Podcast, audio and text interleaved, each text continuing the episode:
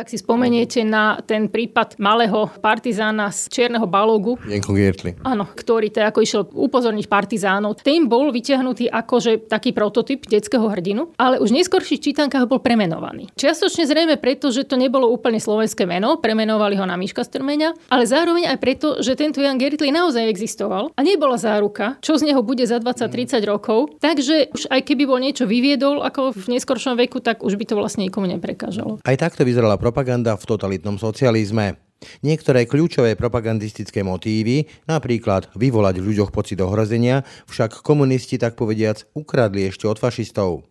Napokon niekedy ani nič kradnúť nemuseli, keďže neraz tí, čo ideologicky masírovali deťom hlavy v socializme, sa to naučili robiť ešte v Tisovom fašistickom štáte. Aj do tých detí sa tlačilo, ako majú pomáhať chrániť hranicu. Mali ste všelijaké príbehy o tom, ako deti pomohli odhaliť buď nejakých špiónov alebo nejakých záškodníkov. Jedna z takých zaujímavých osobností bol napríklad Jan Domasta, ktorý bol v roku 39 šéf-redaktor časopisu Vlča, čo bolo pre najmladšiu hlinkovú mládež. No a o 10 rokov neskôr ho nájdete ako šéf-redaktora časopisu Ohník pre pionierov. No a od propagandy v mene slovenského fašizmu bol už len krôčik k totalite a teror voči oponentom. Ako prvý na rad prišli práve demokrati. Tu si treba uvedomiť, že Židia neboli prvým cieľom ľudackého režimu. Tu na už od jesene 1938 ľudáci sa verejne vyhražajú v novinách koncentrákmi, ktoré po vzore Dachau budú robiť. Do dvoch týždňov po vzniku slovenského štátu takýto koncentrák aj v Ilave otvárajú, kam sa dostávajú ľudia bez súdu. Len tak, proste ministerstvo vnútra sa rozhodne, že vás zavrie, tak vás zavrie. Vy neviete prečo, vy sa nemáte ako brániť, vy nemáte nárok na advokáta, nemáte nič. A jedným z prvých tak takýchto práve boli tí, čo boli považovaní za nepriateľov nového režimu. Slovensko prežilo v minulom storočí nie jednu, ale rovno dve totality. Fašistickú hnedú a po nej zase bolševicky červenú. Pre obe bola práve propaganda jedným z najúčinnejších nástrojov, ako vymyť vlastnému obyvateľstvu hlavy a spacifikovať tak akýkoľvek možný odpor. Paradoxne, hoci sa oba režimy tvárili ako úhlavní nepriatelia, v propagande si kradli tak myšlienky, ako aj ich autorov. A niektoré z týchto propagandistických metód či príbehov ostávajú účinné ešte aj dnes. Je streda 29. januára. Počúvate Ráno na hlas. Pekný deň vám želá Brane Dobšinský. Ráno na hlas. Ranný podcast z pravodajského portálu Aktuality.sk. Pri mikrofóne v tejto chvíli vítam historičku Marinu Zavacku. Dobrý deň. Dobrý deň. Ste považovaná za jednu z našich najlepších odborníčok na propagandu. Je to propagandistické tvrdenie? Môže byť. Pri propagandistických tvrdeniach alebo vôbec pri akýchkoľvek tvrdeniach vždy záleží na kontexte. Pokiaľ by ste odo mňa niečo potrebovali a začnete takýmto tvrdením, tak samozrejme propagandistické byť môže. Pretože sa budete snažiť vykresliť seba v lepšom svetle a získať nejakú vyššiu šancu na to, aby napríklad vznikol rozhovor. Čiže dá sa povedať, že propaganda propaganda ako taká je v podstate neutrálna a kľúčové je dôvod, prečo sa používa? My pri výskume pracujeme s propagandou ako s neutrálnym pojmom. On samozrejme zasa v istých kontextoch sa používal, tam, kde sa na ňo aj nalepilo táto negatívna nálepka. To znamená, že keď sa povie, že niekto robil propagandu pre režim v konkrétnych rokoch, no tak samozrejme okamžite to negatívne môže byť a popráve. Ale ako predmet výskumu to môže byť vnímané ako neutrálne. My propagandu vlastne robíme od svojho narodenia. Vždy, keď potrebujete upútať pozornosť, ukázať sa v lepšom svetle, tak vlastne propagujete seba. Podobne propaganda cieľená na vás nemusí vám škodiť. Žiadnym spôsobom naopak môže byť vo váš prospech. Záleží, kto tú propagandu produkuje opakuje. Záleží zároveň, aké má on ciele, aké sú vaše ciele a vaše potreby. Veľký problém začína vtedy, keď propaganda začína byť jediná, nemá konkurenciu, bráni sa konkurencii a zároveň začína byť problém vtedy, keď sa využíva pri tej konkurencii propagand aj iné prostriedky, aj vyslovene technické odklonenie iných informácií. Cieľom propagandistu je poskytnúť vám jediný set informácií ako správny. Pokiaľ by ste sa venovali o svete, alebo tak, ako by to malo byť, tak ten, kto vám robí prednášku, by mal hovoriť aj o tom, že nejaké iné názory existujú, že on povedzme preferuje jedny, ale aspoň ukázať, že áno, takéto veci sú a mal by vedieť odpovedať na vaše otázky bez toho, aby automaticky ich považoval za nepriateľské. Pokiaľ sa stretnete s propagandistom, je to opačne. Tak u nás má propaganda veľmi negatívny kontext v súvislosti či už s socialistickým, teda komunistickým alebo fašistickým vojnovým režimom, ale v poslednej dobe stále viac počúvať takéto ačohentizmus sa tomu hovorí, alebo teda však aj Američania mali propagandu, však aj demokracie robili propagandu. Je to fér porovnávanie? Môže to byť fér výčitka voči tým iným režimom alebo nositeľom myšlienok tých iných režimov, pretože aj keď sa dnes spýtate ľudí, ktorí by propagovali či už komunizmus, či už nacizmus, na niektoré konkrétne otázky ma vedia okamžite odpovedať, pretože na to dostali set odpovedí, s ktorými sa môžu stotožniť. Ak sa dnes spýtate bežného maturanta alebo bežného základoškoláka, prečo si myslí, že demokracia je dobrá, a to je to, čo vlastne tá škola má v popise tiež, ich k tomu vychovať, tak vám to povedať nevie. Pretože tá propaganda demokracie tým, že by sa študenti učili a odskúšali si, či funguje, ako funguje, či je naozaj dobrá, toto sa vlastne absolútne zanedbalo. Ja to skúsim ukázať na praktickom príklade. My dnes sa uvažuje o tom, či a do akej miery politika patrí do škôl. Čo neznamená len nejaká propagácia konkrétnych strán, ale my dnes máme 18-ročných voličov, ktorí v živote nevolili nikoho. Ako ešte naše ročníky volili aspoň predsedu triedy. Stávalo sa, že bol dopredu určený nejakým učiteľom, ale vtedy existoval pocit, že to tak byť nemá. Kdežto dneska máte ľudí, ktorí majú 18, ktorí v živote neorganizovali návštevu kina pre 15 ľudí potom vám uveria, že niekto je schopný robiť celosvetové sprísahanie, lebo nevedia, čo to je zorganizovať 15 ľudí. Nemajú s tým osobnú skúsenosť. A podobne s voľbami. Nezažili to ako voliči, nezažili to ako kandidáti. A toto je niečo, kde naozaj tá propaganda demokracie naozaj zlyháva dnes. Môj pocit je, že povedzme propagandy, či už nacistická, fašistická alebo komunistická, bola o tom, že buď ospojujeme naše aj pseudoúspechy alebo neexistujúce úspechy, alebo haníme neúspechy oponenta, teda imperializmu socializmu a to aj domnele vymyslené v dnešnej dobe ale keby prebiehal taký narratív, hovorí sa tomu rúsky narratív, že pravda neexistuje, fakty nie sú, vždy je milión rôznych alternatívnych verzií a teda vlastne neexistuje taká jedna správna, oficiálna. A taký ten pocit mnohých, že Boh vie, ako to vlastne bolo. To je tiež propaganda? Je to úspešná propaganda? Je to nástroj na zneutralizovanie nepriateľa. Takisto tá predstava verejná, že propaganda musí byť len politická, je nielenže nesprávna, ale nie je funkčná a môže potom spôsobiť, že ľudia, keď potrebujú sa propagovať alebo propagovať niečo, tak vlastne nezvolia správne cesty. Keď by sme hovorili napríklad o britskej propagande z druhej svetovej vojny alebo z nacistickej propagande z druhej svetovej vojny, tak e, tam jedným z najúčinnejších nástrojov nebolo to, že ideme si vysvetľovať, kto je a kto nie je nepriateľ a aký je zločinec, ale napríklad nacistická propaganda bežne vysielala do Británie odkazy, ktoré hovorili o tom, že tam tí vaši vojaci v zahraničí, Boh vie, čo tam oni robia, Boh vie s kým, čo znižovalo domácu morálku. Zároveň pro domo vysielali čosi také, ako a tam tí vojaci, oni sú tam a Boh vie s kým vo Francúzsku sa tam povalujú, hej, a vy tu napracujete a snažíte sa uskromňovať, aby teda oni čo si mali. Čiže nepolitický odkaz vám vlastne dokáže tú morálku podriť.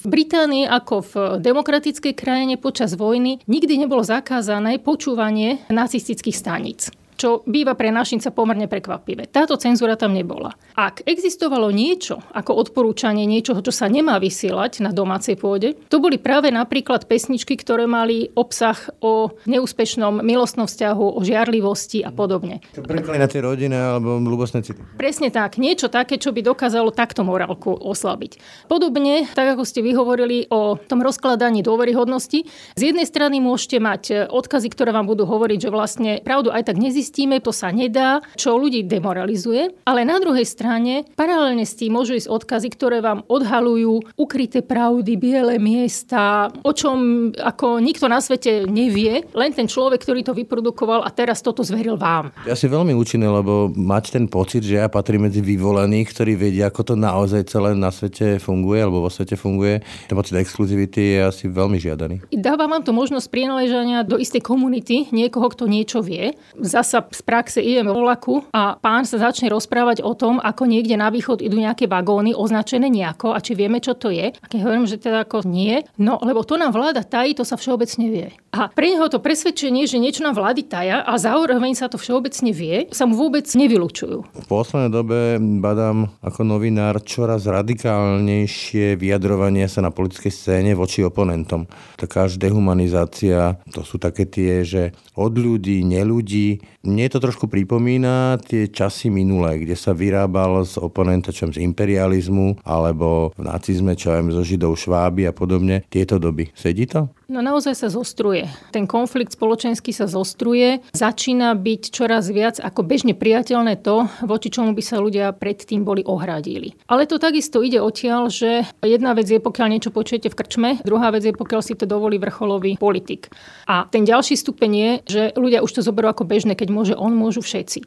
Z jednej strany existuje pocit, že policia alebo súdy nekonajú, z druhej strany ten istý človek vám povie, keď niekoho označíte za fašistu, že nie je, veď ten súd niečo nepotvrdil. Ale to je presne ten súd, o ktorom bude tvrdiť, že nefunguje. Čiže jeden z tých problémov je práve to, že ľudia nemajú problém zastávať viacero úplne protichodných názorov a stanovisk naraz. Ako tá kognitívna disonancia je bežný ľudský jav. Vieme s tým žiť.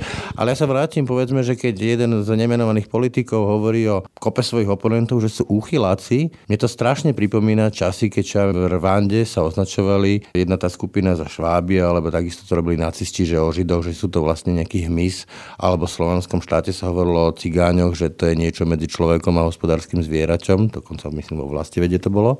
Mýlim sa v tom pocite? Nie, je to naozaj nebezpečné. Je to naozaj nebezpečné a tieto prejavy, a nie prejavy len daného konkrétneho politika, ale tento typ prejavov naozaj už v niektorých typoch tých prejavov spadá spadá podľa mňa pod klasifikácie, ktoré máme v trestnom zákonníku a malo by byť postihované. No to, že nie je postihované, tak to je zasa jeden z dôsledkov nefunkčnosti istých mechanizmov. Ale nemyslím len policie a súdu, ale aj bežného ľudského ostrakizmu, spoločenského ostrakizmu. Ako existovali a istým spôsobom, aj keď neexistovali dokonale, ale práve aj tá verejná predstava, že by mali existovať. A to upínanie sa k tomu, že to niekedy bolo. Spoločnosti a spoločenstva, kde takýto človek mohol existovať, ale by by si s ním nikto nepodal ruku. Nesadli by si s ním v krčme. Toto je niečo, čo nám chýba. A tu je zase je veľká výhovorka na to, že nefunguje niekde policia, nefunguje niekde súd, ale to bežné spoločenstvo funguje. Ako takýto človek funguje v rodine, ako funguje v bežnom spoločenstve, nemohli by ste si to dovoliť vo svojom okolí. Sa vrátim k tomu môjmu príkladu.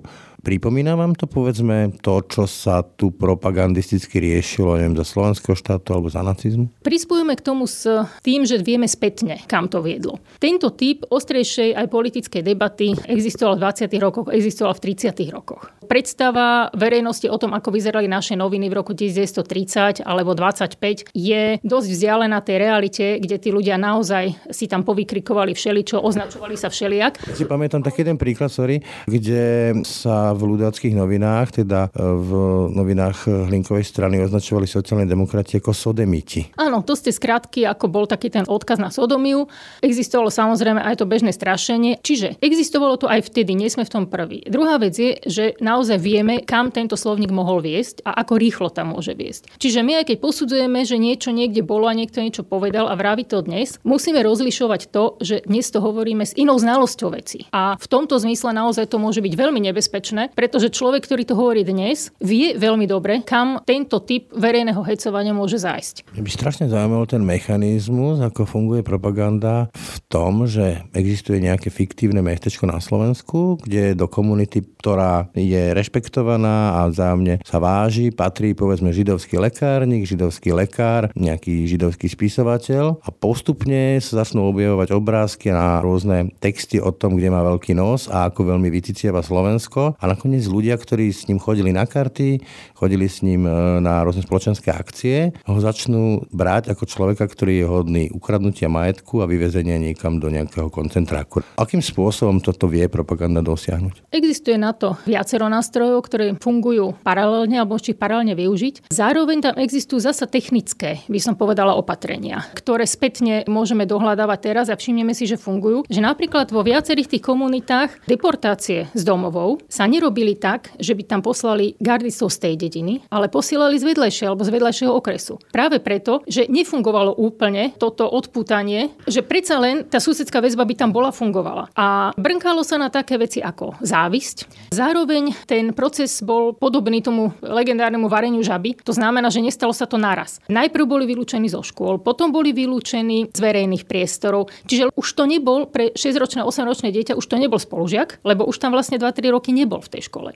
Sused z parku, lebo nemohol chodiť. Presne, sú, ani, už to nebol sused z krčmy, už to nebol sused z parku, už to nebol náš zákazník. A zároveň hneď od samého začiatku bolo veľké zastrašovanie voči ľuďom, ktorí sa nepodriadili tomu, aby sa povedzme so Židmi nestýkali. A toto sú zasa veci, na ktoré sa veľmi zabúda, že tu boli podrobení ostrakizmu a teroru ľudia, ktorí vzdorovali tomu antisemitizmu a pomáhali týmto susedom nielen tým, že ich potom schovávali, ale na začiatku, že sa s nimi zdravili. To začalo byť niečo, za čo ste boli šikanovaní. A keď 2-3 roky tá komunita bola rozbijaná tým, že za to, že vy pozdravíte suseda, môžete ísť do Ilavy do koncentráku, tak tam už aj mnohí ľudia, ktorí by im boli pomohli a neboli by toto sami robili a ani tomu neverili, ale jednoducho sa dostali do toho stavu, že hm, nevieme, nevieme si pomôcť, nevieme čo. A zároveň, keď boli finálne tie deportácie, to už bolo, vravím, po niekoľkých rokoch šikanu a zároveň tie deportácie sa nediali z domu. Tie finálne už sa diali z tých sústreďovacích stredisk. Čiže to nebolo také, že teraz nášho suseda berú. Oni ho napred vysťahujú z jedného domu do druhého, lebo najprv bolo, že musia sa vysťahovať zo všetkých ulic, ktoré sú pomenované po Hlinkovi a Štefanikovi, čo väčšinou boli hlavné. Potom odtiaľ ešte inde, potom odtiaľ do zberového strediska, potom odtiaľ preč. Čo oko nevidí, to srdce neboli, takto? Áno, do veľkej miery je to tak, že ten postupný proces je ľahšie priateľný a ľahšie sa láme ten odpor spoločnosti voči nemu. Lebo to je vždy tak, že budete robiť niečo, keď sa deje toto. No áno, no možno ešte nie. Kdežto keby ste od začiatku vedeli, že susedovi ide o život. A ďalšia vec je to, do akej miery sa zlučujú pojmy niekoho nemať rád a lámanie tabu siahnuť niekomu na majetok. Lebo vy aj dnes môžete suseda nemať rád. A môžete si o ňom mysleť čeličo. A môžete považovať za hroznú predstavu, že by sa vám priženil do rodiny. Ale vôbec vás nenapadne, že by ste ho mali vysťahovať z jeho vlastného bytu, alebo že by ste si išli zobrať od neho skrine. Ako toto sú pre vás dve rôzne veci, kdežto vtedy sa to zlialo. Pretože ten štát presvedčí ľudí nielen o tom, že tam niekto je zlý. To je jedna vec. Ale druhá vec je, že tu sa prelomilo spoločenské tabu, že nesmieš zobrať cudzí majetok. Mňa úplne fascinovalo jedno také video, ono nie je nové, ale opäť sa objavilo aj na sociálnych sieťach, kde jeden z tých gardistov si tak spomína na to, ako si brali topánky a šaty po tých e, transportoch, čo zostali.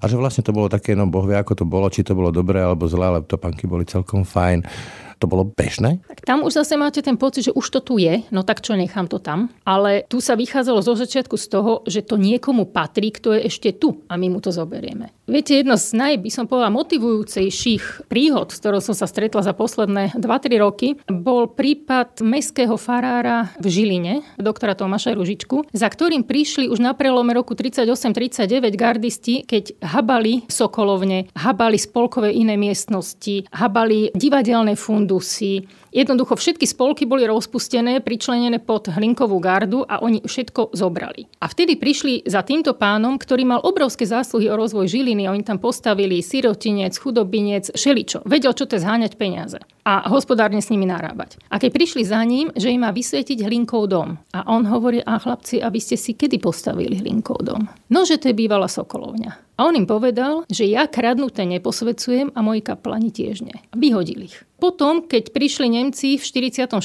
tak bol jeden z prvých, koho gardisti zatkli a snažili sa ho deportovať potom do Ilavy a ďalej odtiaľ do Nemecka. Našťastie sa ho podarilo vyreklamovať ešte po ceste. Ale ten nočný výsluh prežil. Miestny evangelický farár, ten naozaj cesty koncentráky prešiel. Podarilo sa mu prežiť. Ale toto, keby bolo urobilo viacej ľudí už v tom roku 38, vyzerá to úplne inak. A nehovoríme o žiadnych židoch, nehovoríme o žiadnych skupinách obyvateľstva, nehovoríme potom o tom, či niekto niečo vedel, či nevedel, či boli komory, či nie slušnosti. My hovoríme o tom, že prikázanie nepokradneš, O ňom vedel každý. Je to jedno zo základných prikázaní v spoločenstvách, nielen v kresťanských a ďalších. A tam sa nedá tvrdiť, že o tom niekto nevedel. A on to vtedy z pozície svojej, z pozície verejnej autority, to dal najavo. A aj nakoniec ako niesol za to veľkú šikanu zo strany teda gardistickej. To, čo hovoríte, mi tak trochu vyplýva, že tá propaganda nebola až tak úspešná, že režim sa viac musel spoliehať na represiu, než na samotnú propagandu. Súhlasíte? Áno, tá samotná propaganda by nebola nikdy fungovala bez toho, aby mala tie mocenské nástroje na svoju podporu, čo znamená cenzúra, cenzúra knižníc, povedzme aj rušičky, potom keď bývali technické, zastrašovanie. Jeden z veľkých nepriateľov účinku propagandy je samotná ľudská pamäť, pretože ľudia si pamätali, že niečo bolo inak. Preto ich museli zastrašiť, aby toto nepripomínali. Preto napríklad aj za komunizmu ste sa v knižniciach nemohli len tak tak dostať k starším novinám, lebo tam sa písalo niečo iné, čo sa píše dnes a písali tam autory, ktorí vtedy boli považovaní za dobrých a dnes už nie. Čiže tá snaha vygumovať pamäť bola silná a preto zároveň, keď dnes skúmame propagandu, tak veľmi dobré materiály na výskum sú materiály mierené na deti. Práve preto, že voči deťom ten propagandista si mohol dovoliť oveľa s väčším, tak povedať, s rozletom. Písal do voskovej tabulky. Áno, pretože nemusel tam zapasiť so žiadnou pamäťou, nemal žiadne kontraargumenty už prítomné, na ktoré by bol náražal. Po Tisovom režime fašistickom prišiel zase potom bolševický, socialistický a tie motívy propagandistické sa celkom opakovali, dokonca aj niektorí ľudia sa opakovali, ktorí tú propagandu robili. Sedí to? Áno, tie účinné motívy, tých e, nie je veľa, respektíve ako našli by sme dosť, ale tie naučenejšie, prečo by ich niekto nepoužíval, keď to funguje. Zároveň aj práve to pôsobenie na deti je také, že to každý veľmi rýchlo zistí, že to je efektívna záležitosť. To boli vlastne také tie najúčinnejšie propagandistické motívy v tomto našom spoločenstve slovenskom, ktoré využívali či už fašisti alebo komunisti komunisti? Napríklad pestovanie pocitu ohrozenia. Aj do tých detí sa tlačilo, ako majú pomáhať chrániť hranicu. Mali ste všelijaké príbehy o tom, ako deti pomohli odhaliť buď nejakých špionov alebo nejakých záškodníkov. I Pavlíkovi Morozovia? Pavlík Morozov bol trošku iný typ figúry. V ľudáckých časopisoch to boli deti, ktoré videli niekde blikať čosi okolo hranice a teraz zistili, že tam sú nejakí ľudia, ktorí sa snažia buď tajne odísť alebo naopak povinášať nejaký, nejaký tovar. Za komunizmu takisto boli odmeňované a aj reálne minimálne to deti motivovalo na to, aby potom e, ohlasovali a udávali. Takže boli odmeňovaní pionieri, ktorí si všimli cudzieho človeka v prihraničnej obci, potom dostali hodinky, lebo sa zistilo, že naozaj to bol niekto, kto sa snažil emigrovať. Keď si uvedomíte, že to sú ľudia, ktorí tú odmenu dostali ešte v nejakých 70. rokoch, čo znamená, že ešte stále žijú a musia žiť vlastne s tým, že zapričinili tragédie ľudské. A tí, ktorí to vlastne robili, keď hovorím, že sú aj prípady ľudí, ktorí urobili za TISA a potom ju robili aj za komunistov. Čo to boli za ľudia? Oni tomu reálne verili, alebo to bol proste biznis? Niektorí tomu mohli veriť, ale zasa ten človek, ktorý takýmto veciam uverí, dosť často nemáva schopnosti na to, aby ich vedel efektívne šíriť. Tam už skôr vidíte ľudí, ktorí to robia z nejakých iných dôvodov. Nemusí to byť nutne finančné, ale nejaké pocit e, osobného naplnenia. Množstvo z nich boli učitelia, práve preto, že mali schopnosti, vedeli písať, vedeli urobiť verejný prejav, vedeli ako vybrať slova, ako zapôsobiť na nejaké publikum. Jedna z takých zaujímavých osobností minulosti bol napríklad Jan Domasta, ktorý tiež bol pôvodne učiteľ, ktorý bol v roku 39 šéf-redaktor časopisu Vlča, čo bolo pre najmladšiu hlinkovú mládež. No a o 10 rokov neskôr ho nájdete ako šéf-redaktora časopisu Ohník pre pionierov a píše tam niektoré veľmi podobné obsahy práve o tom, ako treba tú hranicu chrániť, ale ako treba pomáhať národnému hospodárstvu. Jednoducho veci, ktoré nemusíme dnes vnímať ako úplne politické, ale dávalo to takúto náplň toho kladného vzťahu k režimu. Viac v tých ľudákoch vtedy bol väčší motív osobné kulty. U komunistov samozrejme bol Stalin a Gottwald v tých začiatkoch, ale nebudovali sa až tak napríklad kulty nejakých nižších veliteľov. Hoci zo začiatku tiež ešte koncom 40. rokov bolo aj také, že treba mať rád napríklad aj súdruha Širokého, aj povedzme nejakých ľudí, ktorí viedli zväz mládeže, ale toto veľmi rýchlo vykapalo práve preto, že medzi nimi vznikali konflikty a veľmi rýchlo sa tí ľudia menili. Bolo jasné, že bezpečnejšie žiadne mená nezmieňovať, pretože nikdy neviete, čo môže byť za problém problém, takže tie príbehy sa vyľudnili. Niektorí sa premenovali. Napríklad, ak si spomeniete na ten prípad malého partizána z Čierneho Giertli. Áno, ktorý teda ako išiel upozorniť partizánov, teda malý chlapec. Ten bol vyťahnutý akože taký prototyp detského hrdinu, ale už v neskorších čítankách bol premenovaný. Čiastočne zrejme preto, že to nebolo úplne slovenské meno, premenovali ho na Miška Strmeňa, ale zároveň aj preto, že tento Jan Gertli naozaj existoval a nebola záruka, čo z neho bude za 20-30 rokov. Takže keď sa z neho spravila taká ako vágnejšia postava. Fiktívna, hej? Áno, tak už sa mohol odpútať a už aj keby bol niečo vyviedol ako v neskoršom veku, tak už by to vlastne nikomu neprekážalo. Keď sa vrátim k tomu vami spomínanému motivu ohrozenia, tak čo ja viem, za toho slovenského štátu to boli povedzme, že Židia, ktorí ohrozujú to slovanské, potom zase to boli nejakí imperialisti, ešte si pamätám aj ten brouk americký, Mandelinku. Dneska sa tu opäť objavujú nejakí, že liberáli, úchyláci, ktorí nám tu rozkladajú tradičnú spoločnosť. Mne to veľmi evokuje niečo veľmi podobné. Aj tí už sú oveľa starší. Už za ľudákov to neboli len Židia, to boli plutokrati a zbohatlíci a Čechoslovakisti. Tu si treba uvedomiť, že Židia neboli prvým cieľom ľudackého režimu. Tu na už od jesene 1938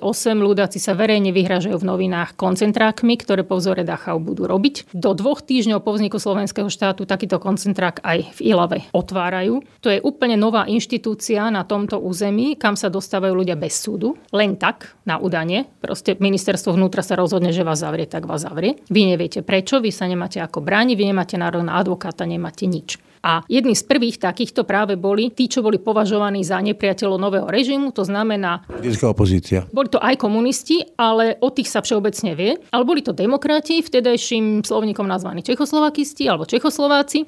Aj liberáli, dá sa povedať dnešným slovníkom? Pochopiteľne tí, ktorí by stáli v ceste budovaniu štátu, ktorý sa sám prezentoval za kresťanský. Zároveň sa zrušili všelijaké také tie sekularizačné trendy z medzivojnového obdobia, čo znamená napríklad, že bolo povinné výučba náboženstva. Množstvo vecí, ktoré dnes vnímame ako komunistické, napríklad to, že každý musel mať povinne tú skúšku z nejakého vedeckého ateizmu, tak podobne už boli vtedy snahy urobiť tieto povinné skúšky. Všetky deti museli chodiť povinne na náboženstvo. Keď ste chceli robiť kariéru v štátnych orgánoch, tak bez svadby v kostole ťažko. Kdežto už 20 rokov predtým to bývalo bežné. Nie, že by to mala väčšina ľudí, ale keď ste to takto mali, nebol to problém.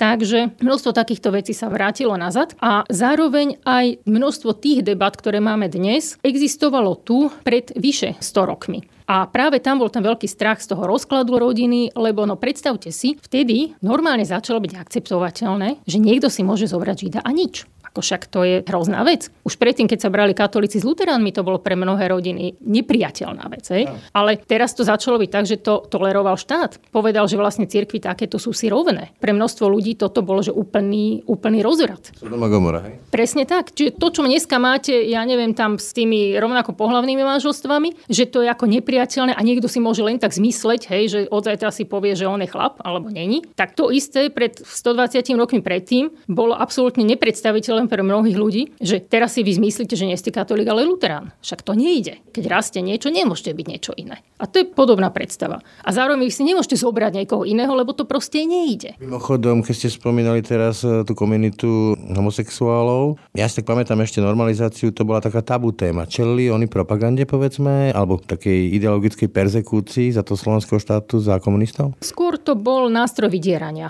Pokiaľ sa to o niekom vedelo, tak mohla prísť štátna bezpečnosť a decentne mu povedať, že ak nebude robiť to, čo má, alebo ak nenahlási to, čo chcú, tak úplne stačilo, že povedia mamičke, povedia v rodnej dedine, vyrobia mu takéto problémy. Opäť sa tu začala vyťahovať aj tá karta, že máme tu cigáňov ako parazitov, ktorí parazitujú na sociálnom systéme, aj keď tie oficiálne čísla hovoria, že to je mizivé číslo a nejde o etnicky pridelované nejaké prídavky. Ja sa vrátim a spomeniem zase na ten eh, prípad slovenskej vlasti vedy, myslím do slovenského štátu, kde sa cigáni označovali ako niečo medzi človekom a hospodárskym zvieraťom. Dá sa povedať, že takéto motívy ako cigáňov, ako parazitov sú fašistické motívy, propagandistické? Akékoľvek eh, označovanie skupiny obyvateľstva na základe vlastností, ktoré si nevybrala, do ktorých sa narodíte a prisudzovanie nejakých takýchto kolektívnych vlastností môže byť nositeľom fašistické myšlienky alebo inej podobne zvrhlej.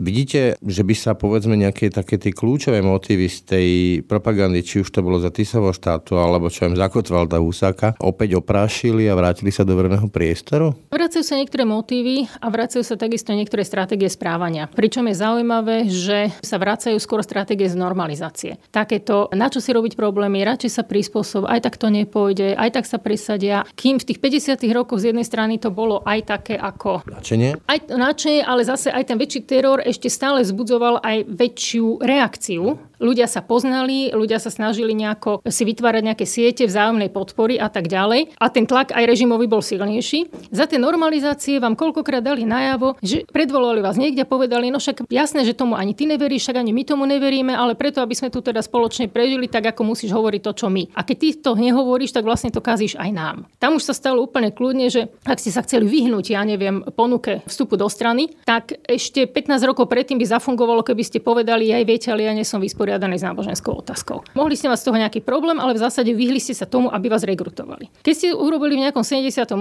ako robotník, ktorých potrebovali do strany, lebo ich mali málo, tak vám povedali, či chodíš do kostola, však to my všetci, ale poď, lebo teraz ťa tu potrebujeme. Čistý oportunizmus. Áno, vyslovene takýto. A toto sa mi zdá, že toto do veľkej miery cítim. Zároveň aj to, že množstvo študentov vám dneska povie, že oni niečo neurobia, lebo to by bol problém. Aký problém? Veď na školu berú každého, už majú málo študentov, zoberú vás aj keď len idete okolo, hej? A on bude hovoriť, že on s niečím má problém, lebo sa bojí, že čo? Pracujú sa podľa vás také tie oportunistické normalizačné časy? Mám pocit, že sa zvyšuje prezencia tej nacvičenej neschopnosti že sám seba presviečať, že hen to nejde, lebo to je Vie sa, vie sa s tým vlakom, hej? Áno, viesť sa, ale aj vyslovene oceňovanie toho, že toto je to správne.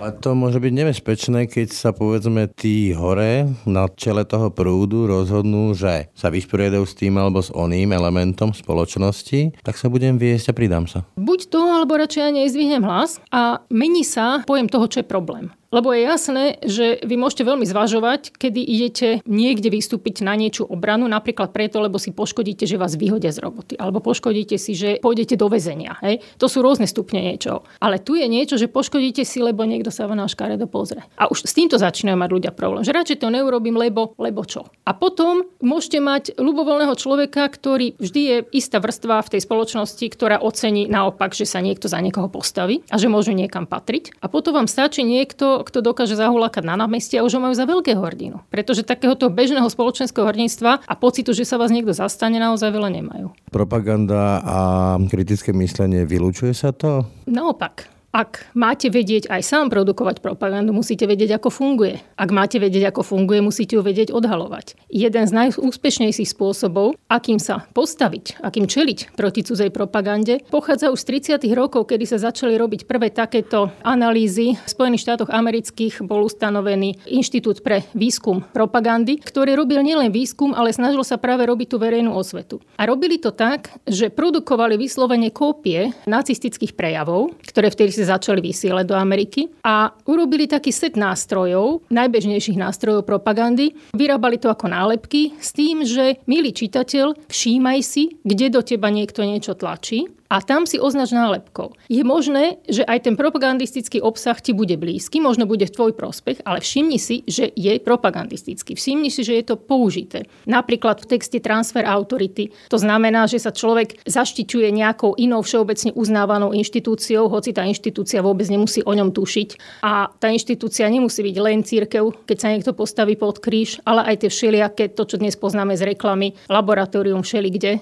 Keď sa povie, že väčšina národa si to myslí? To je ďalší z tých nástrojov. Stávanie sa do toho, že ja som jeden z ľudu, alebo zároveň, že ja som tam a tento názor je väčšinový. Pretože niekedy je oveľa ťažšie pre človeka nemať pravdu, ale byť na strane väčšiny, míliť sa s väčšinou, ako mať pravdu sám.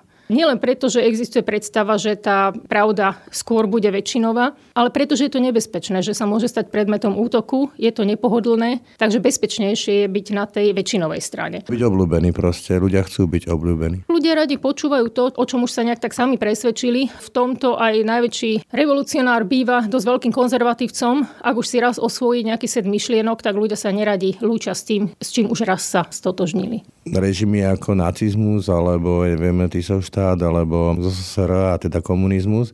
To boli režimy, ktoré mali tú propagandu v ére, kde sa dalo do veľkej miery kontrolovať e, to, čo sa publikuje, vysiela, čo môže byť predmetom verejnej diskusie.